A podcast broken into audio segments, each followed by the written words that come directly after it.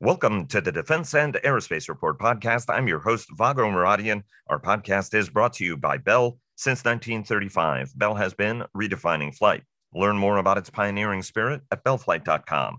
Byron Callan of the independent Washington research firm Capital Alpha Partners joins us later in the program to look at the week ahead and discuss whatever else is on his mind. But first, joining us is Sam Bendett of the Center for Naval Analyses. He's also a fellow at the Center for a New American Security. He's part of CNA's Crack Russia team and one of the world's leading experts on the Russian military, Russia, and unmanned systems. Sam, welcome back uh, and hope you and yours had a great weekend. Good morning, Vago. Great to be back. Uh, indeed, always a pleasure having you back on. And before we get started, today's program is brought to you by HII. HII is a trusted defense and technologies partner and the largest aggregator of U.S. Department of Defense cyber data. HII delivering hard stuff done right. Sam, um, with just an enormous amount of news to be discussing today, uh, from Ukraine's uh, counteroffensive to Moscow's decision to uh, suspend uh, the deal that allows Ukraine to export uh, its wheat through the Black Sea, as well as Turkey's shift uh, back into NATO, uh, as well as its increasing support for Kiev, uh, as well as some successes the Ukrainians have been uh, scoring, including the overnight attack. The latest attack on the Kerch Bridge, which apparently proved devastating, destruction of an ammunition dump, killing a Russian general. We're going to get to all of that in a minute.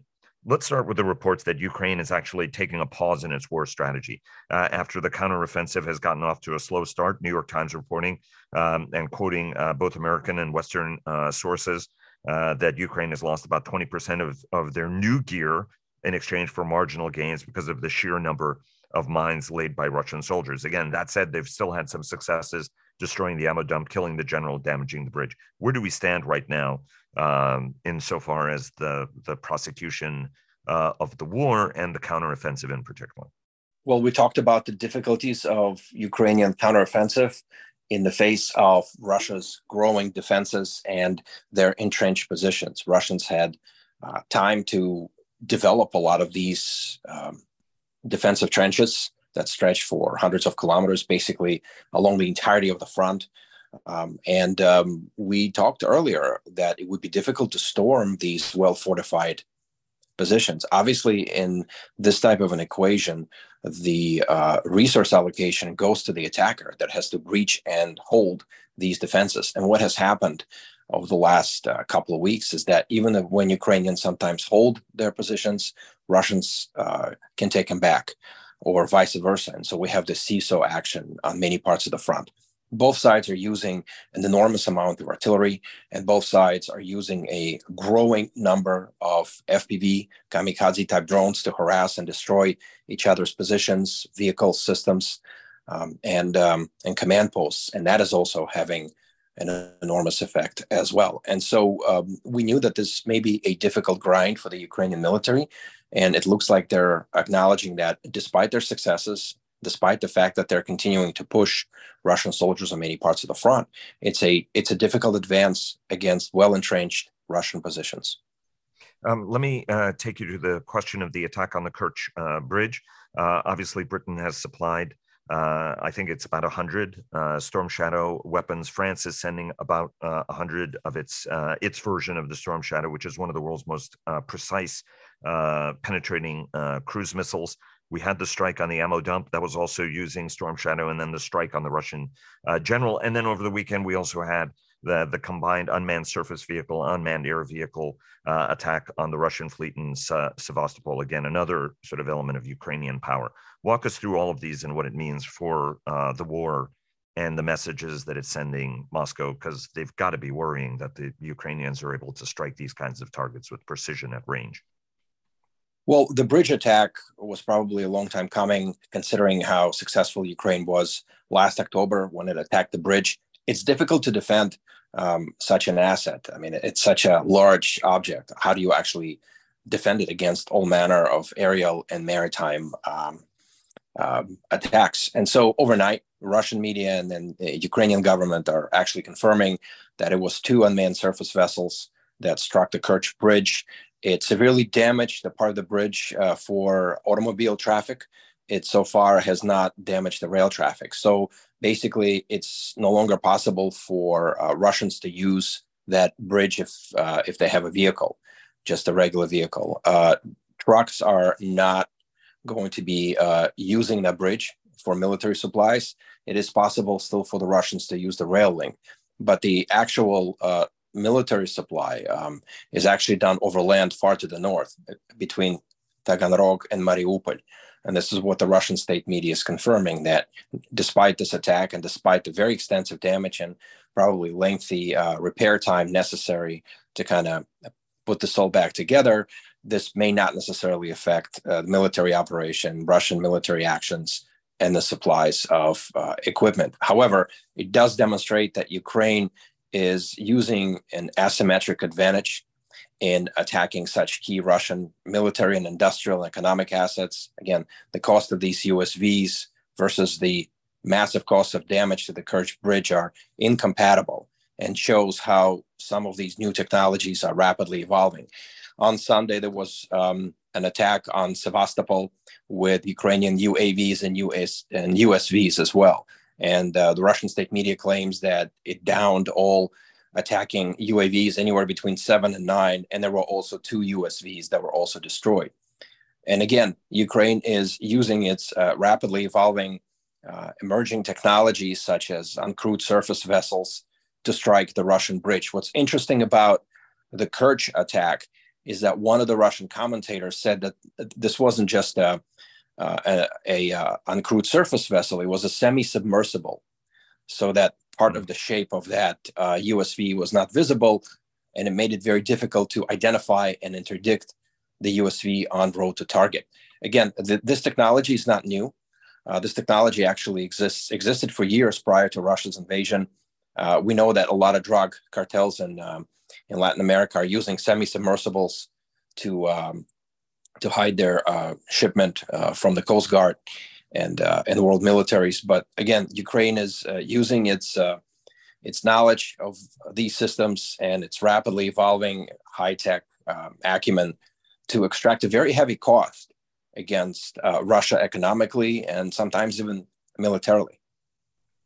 In, indeed, right. I mean, they, they already sunk uh, the flagship uh, of Russia's Black Sea uh, fleet, uh, among other among, among, other ships that have been just damaged and sunk uh, since. Um, let's shift to the topic of Russia's uh, generals. More than 30 have been demoted, disciplined, fired, uh, and we even haven't seen two leading generals, uh, Surovikin, who uh, is the commander of the Air Force and the deputy commander of the war, as well as Gerasimov, the chief of defense staff, although we have seen Shoigu. one two-star Ivan Popov uh, the commander of the 58th Combined Arms Army uh, in Zaporizhia, said that he was fired for just being honest, that the war is not uh, going well. Last week, we discussed that uh, Vladimir Putin met with Prigozhin five days after the mutiny, uh, as you know, not just with the Wagner uh, group chief, but also all of its top commanders for, you know, a multi-hour meeting. Um, and it doesn't look like the Wagner group is going to Belarus. In fact, they're going back uh, to Ukraine. And there's a lot of speculation about what all of this means, including my question about whether or not this was just sort of broad maskirovka and that Prigozhin was actually drawing out elements uh, that were anti Putin elements to expose them. Not the first time in Russian history an elaborate plot would be laid um, uh, to, to crack down on potential dissent at the top in the security services. But what do we know? What, what, what do you make of all of this at this point? And do we know you know do, do we have a lot of data but no information well we do have to remember that this is still an evolving situation and so there's plenty of unknowns plenty of information that we don't see plenty of things happening behind the scenes. One of the common underlying characteristics behind these high level demotions amongst the uh, russian generals is that they were actually according to the russian commentators and soldiers and uh, military correspondents they were actually effective and they were liked by their forces and so these are the generals who drew attention to a lot of deficiencies and problems within the uh, Russian invasion of Ukraine early on and continue to do so. And now they're no longer available to protect the lives of their soldiers, to uh, to launch effective missions. Uh, again, a lot of it is uh, is still evolving, but um, anyone it, appears at least that anyone who openly criticizes the MOD right now, even when such critique is necessary, even when an honest self assessment is necessary, anyone who does that now seems to be removed from their position, removed from their soldiers, removed from um, the military formations, and like Surovikin is is not heard from for for days and weeks at a time. Uh, again, what does this have to do with uh, Prigozhin's insurrection? Was this a false flag operation to expose discontent within the military? Is the MOD, such as Shoigu and Gerasimov, are going after those generals who did not speak out openly against Prigozhin during his insurrection, who did not um, act against Prigozhin in a timely fashion? Um, it's it's a possibility. Um, of course, because of open critique of Shoigu and Gerasimov, not just for um, from Prigozhin but from others, the uh, they have to basically shore up and strengthen their position. And the easiest way to do that is to remove is to remove anyone um, who who disagrees with what the MOD is doing or who expresses discontent, whether or not such removal is going to affect um, the military operation against Ukraine in the first place. And so it seems like um, MOD is going after disloyal generals or generals who are so effective in Ukraine they can pose a direct challenge to um, the uh, higher echelons in the MOD, which are openly criticized right now by a lot of people in the country and in the military itself. So, so people have told me that Gerasimov hasn't been heard from. Also, has Gerasimov been out and around? I know Shoigu has been out and about. Um, is is Gerasimov as invisible as uh, Surovikin at this point? Uh, no, actually, I believe on July 10th, the um, the MOD published footage of Gerasimov receiving reports from okay. um, Russian military commanders, and so he's he's technically still in his position. Again, just like Shoigu, he's a loyalist, and uh, he right. also will try to strengthen his position against any uh, any challenge. Uh, and uh, I have to uh, apologize because it is this last week uh, or so. You know, I, I was over uh, in the UK and not so. I'm just remembering something that was a data point maybe uh, before. I'm just remembering an earlier data point. There are two issues I want to get your take on. One is Turkey and the NATO meeting in Vilnius last week, as well as uh, the grain deal. Let's go to Turkey. Turkey, uh, you know, was straddling the fence, uh, both helping Ukraine and being a strong supporter with Bayraktar and other systems, while at the same time actually giving. Uh, you know, passing along Western uh, electronics to the Russians so they go in their weapons to be used against Ukraine, as well as shielding some Russian money and indeed, you know, haven for some oligarchs. That appears to be changing. And despite all of the talk about a divisive uh, you know, NATO summit, I, I thought it was incredibly positive. It was unity. Ukraine was sitting at the table with everybody. Absolute commitment from the alliance to help Ukraine, uh, no matter how this ends. Uh, not only economic aid, but also then creating the NATO Ukraine Council. Right, it was a pretty strong showing of support for Ukraine. Talk to us about both the Turkish message and the Vilnius message, and how they're likely received in Moscow. Well, again, uh, what what's important here is to kind of go back to um, uh, Russia's position towards Ukraine halfway through 2022, when it became clear that uh, fast attacks against Ukraine are not possible, uh, fast and easy victories against Ukraine are not possible. When Ukrainian war basically devolved into trench warfare with significant losses, it became it became clear to Moscow basically that the policy they have to execute is one of um, outlasting both Ukraine and, and the Western support for Ukraine. And the longer this war continues, uh, the more Russia hopes it can actually outlast Ukraine and Ukrainian allies um, in combat and in supplies and in other factors, including economic factors. And it's likely that Moscow will continue on this path now that, um, for example, um, there are significant changes in the NATO alliance, new members, uh, there's a new position by Turkey, as you have indicated. Uh, but again, uh, Russian industry, Russian military are hoping they can outlast Ukraine. Now, how that's going to actually turn out is um, is an ongoing uh, question. Uh, we're witnessing the impact of this policy on the Russian industry and the and the military. Of course, we just discussed the impact on the military, for example. Uh, but this is the policy that Putin wants to execute, and um, really, the impact of the summit in Vilnius is probably less impactful on Moscow's policies than its continued drive um, to basically grind down Ukraine um, and uh, basically slow down Ukrainian counteroffensive and just to continue to throw resources and people at the Ukrainian military, again, in the hopes that they can just outlast this war. Um, is, is that already, uh, just uh, very quickly before I ask you about the grain deal, isn't this already paying dividends? I mean, the US president basically acknowledged that we're running out of ammunition uh, conventional 155 ammunition. The Ukrainians need ammunition. That's one of the reasons we're giving them cluster munitions. And the entire Russian strategy is keep sending Shaheds, keep sending weapons. Eventually, the West is going to run out of weapons.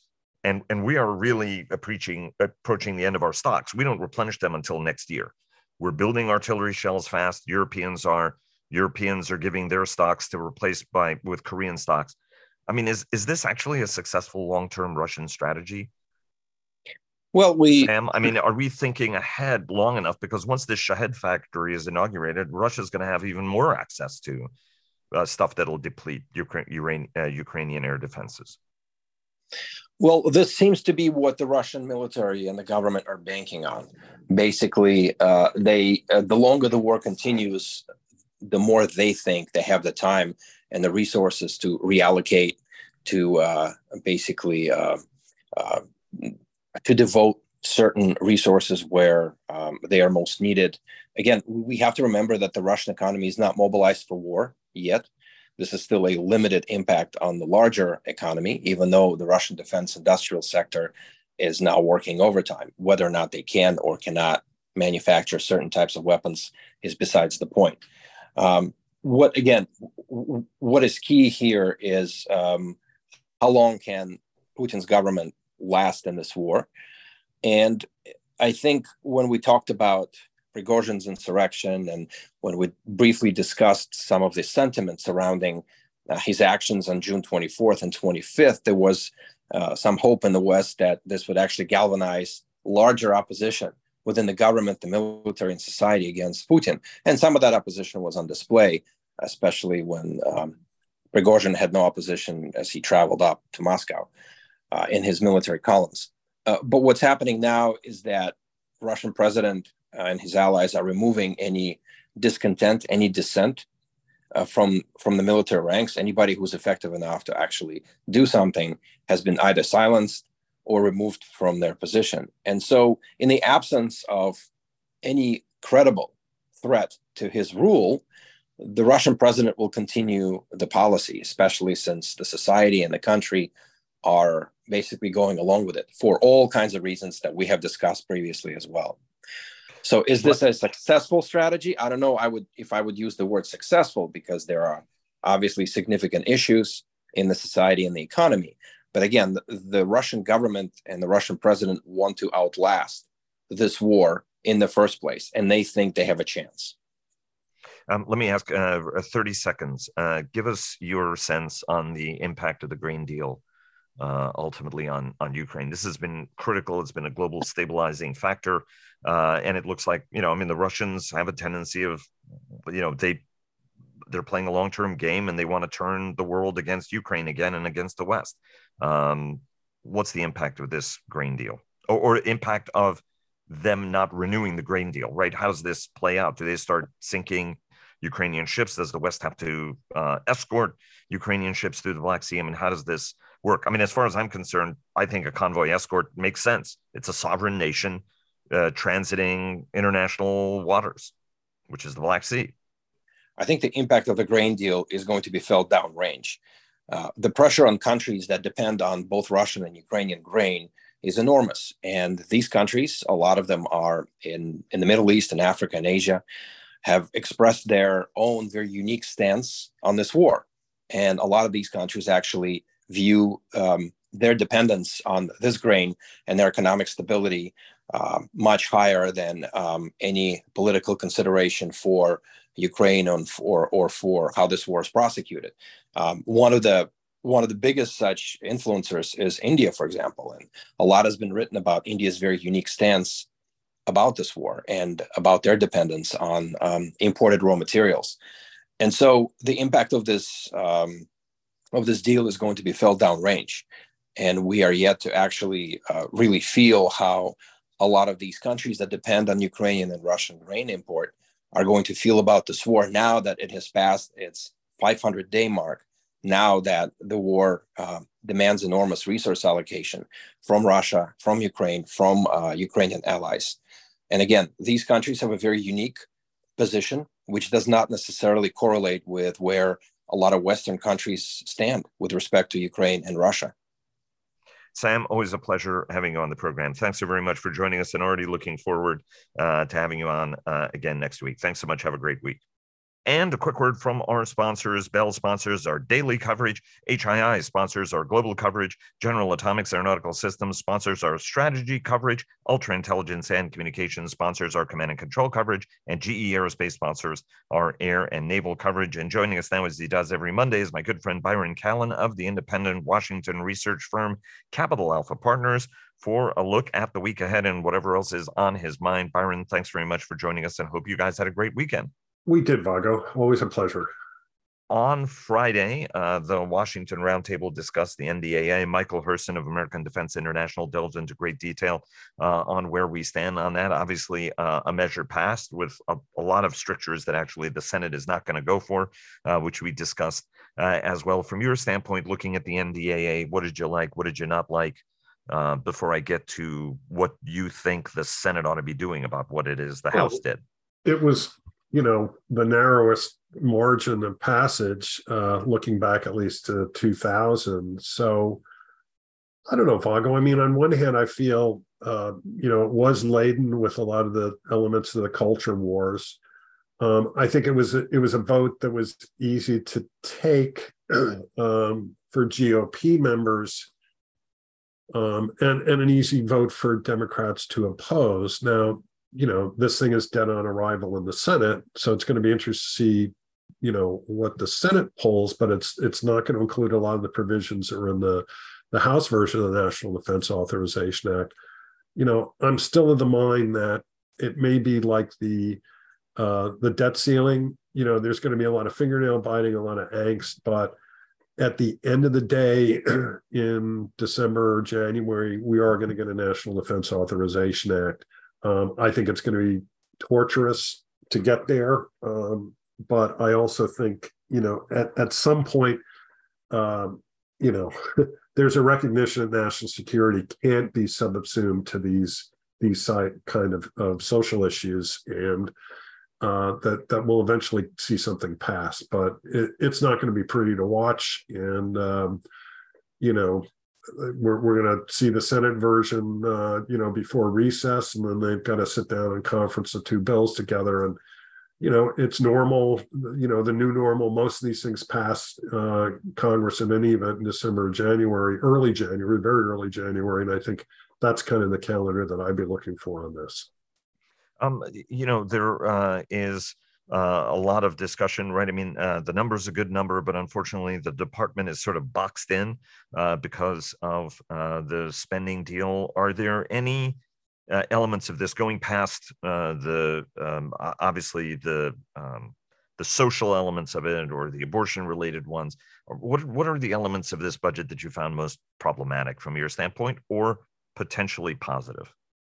Well, look, it is what it is. I mean, it's a, it's effectively sure. You know, there there are differences between the House and Senate versions of the authorization bill. I frankly think you know the more important ones to watch are going to be the Senate and House appropriations bills because that's really, you know, that's the money that that will be appropriated to different accounts and different programs. And you know, as I said, there's just there's not a lot of leeway mm-hmm. um, based on the the you know Fiscal Responsibility Act, and and so you know the interesting thing is going to be well, what can you get in a Ukraine supplemental, and then you know there's another interesting issue, and I, this is very front and center in my mind because as you know we have a place in Vermont that was kind of at the epicenter of the flooding that took place last uh, that took place on on July 10th, and that town Ludlow is a mess right now. But it's a reminder that um, you know the FEMA's disaster relief uh, fund is now projected to have a deficit of I think it's around eight or nine billion dollars for fiscal year 2023. Um, when I look at uh, the surface water temperatures in the Gulf of Mexico right now, I mean it's it's an incubator for some pretty significant hurricanes you know, when those start to fire up, and I just wonder if we're not going to see something emerge where there's going to have to be a, a disaster relief supplemental um, maybe not for fiscal year 2023, but sometime in the fall of this year, depending on the magnitude of what else comes down the pike in, in some of these extreme weather events. And that might be a vehicle uh, to attach a Ukraine supplemental. Maybe there's something above and beyond uh, in in in that bill for the Department of Defense. These aren't going to be, you know, we're not going to see anything in the order of magnitude that was done um, in recent years by Congress, you know, $30 billion plus ups. That's not going to happen. But maybe that's a vehicle that could be outside of this regular appropriations process. And again, I, I think there is a lot of performative theater uh, going on in Washington on this stuff uh, with the budget, but I'm, I don't want to be completely sanguine about it. Um, I believe me, I worry about it to a degree, but I've also seen you know, there were workarounds on the Budget Control Act. We never got the worst case outcome on sequestration. There are extremists in Congress, but you know, when when it's really come to push the shove, I think some of those extremist views have been sidelined. We didn't we didn't default on our debt. Uh, what, how do you game uh, government shutdown prospects at this point? I think it's, you know, throw a number out, you know, 60, 70% possibility um, to start the new fiscal year. But you know, if it's a week or two, it, it's bad for uh, federal employee morale. Um, you know, is it something that would really spook markets? I don't think so. Um, and I also think, you know, as much as there really are people who just want to burn down federal government spending in Congress, you know, you, you probably could count those people on uh, two hands and two toes. Uh, you know, but again, I think the majority will put aside the performative aspect of this and and quite bluntly what people can raise money on some of these events and and postures but um but i do think that uh you know there's a majority here that will right a ship that that may look like it's listing and frankly headed towards the rocks uh, before it in fact does list capsize and hit the rocks. Very very very elegantly put uh byron. Um um, we're running a little bit uh, out of time, and I want to get your sense, Byron, on uh, earnings. Lockheed's going to be the big one reporting uh, this week. We have uh, France's uh, Thales. Next week, we're going to see Boeing. Uh, from your standpoint, what are your expectations to that, of what we're going to see, and what in turn that means for the entire ecosystem? So last week you had two read-throughs for this upcoming earnings season, Vago. You had the Treasury release the outlay data for June, and that gave us a full look at the quarter uh, that ended June. And then Kongsberg reported earnings. The investment and O&M outlay data was up, not surprisingly, and up uh, very strongly, particularly for investment. Kongsberg also reported uh, in their defense and aerospace segment uh, pretty robust sales growth, but a decline of about 100 basis points in the operating margin for that segment.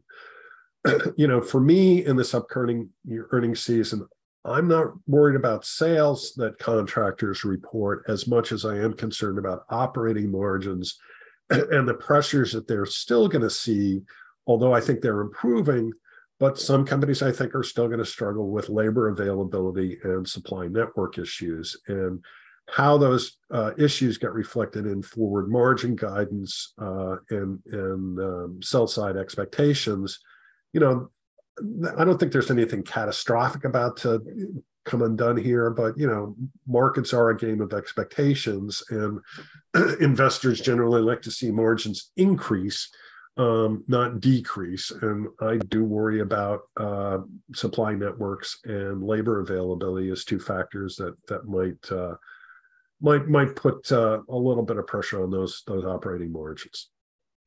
Uh, indeed. And uh, your look at the week ahead uh, and what folks should be focusing on?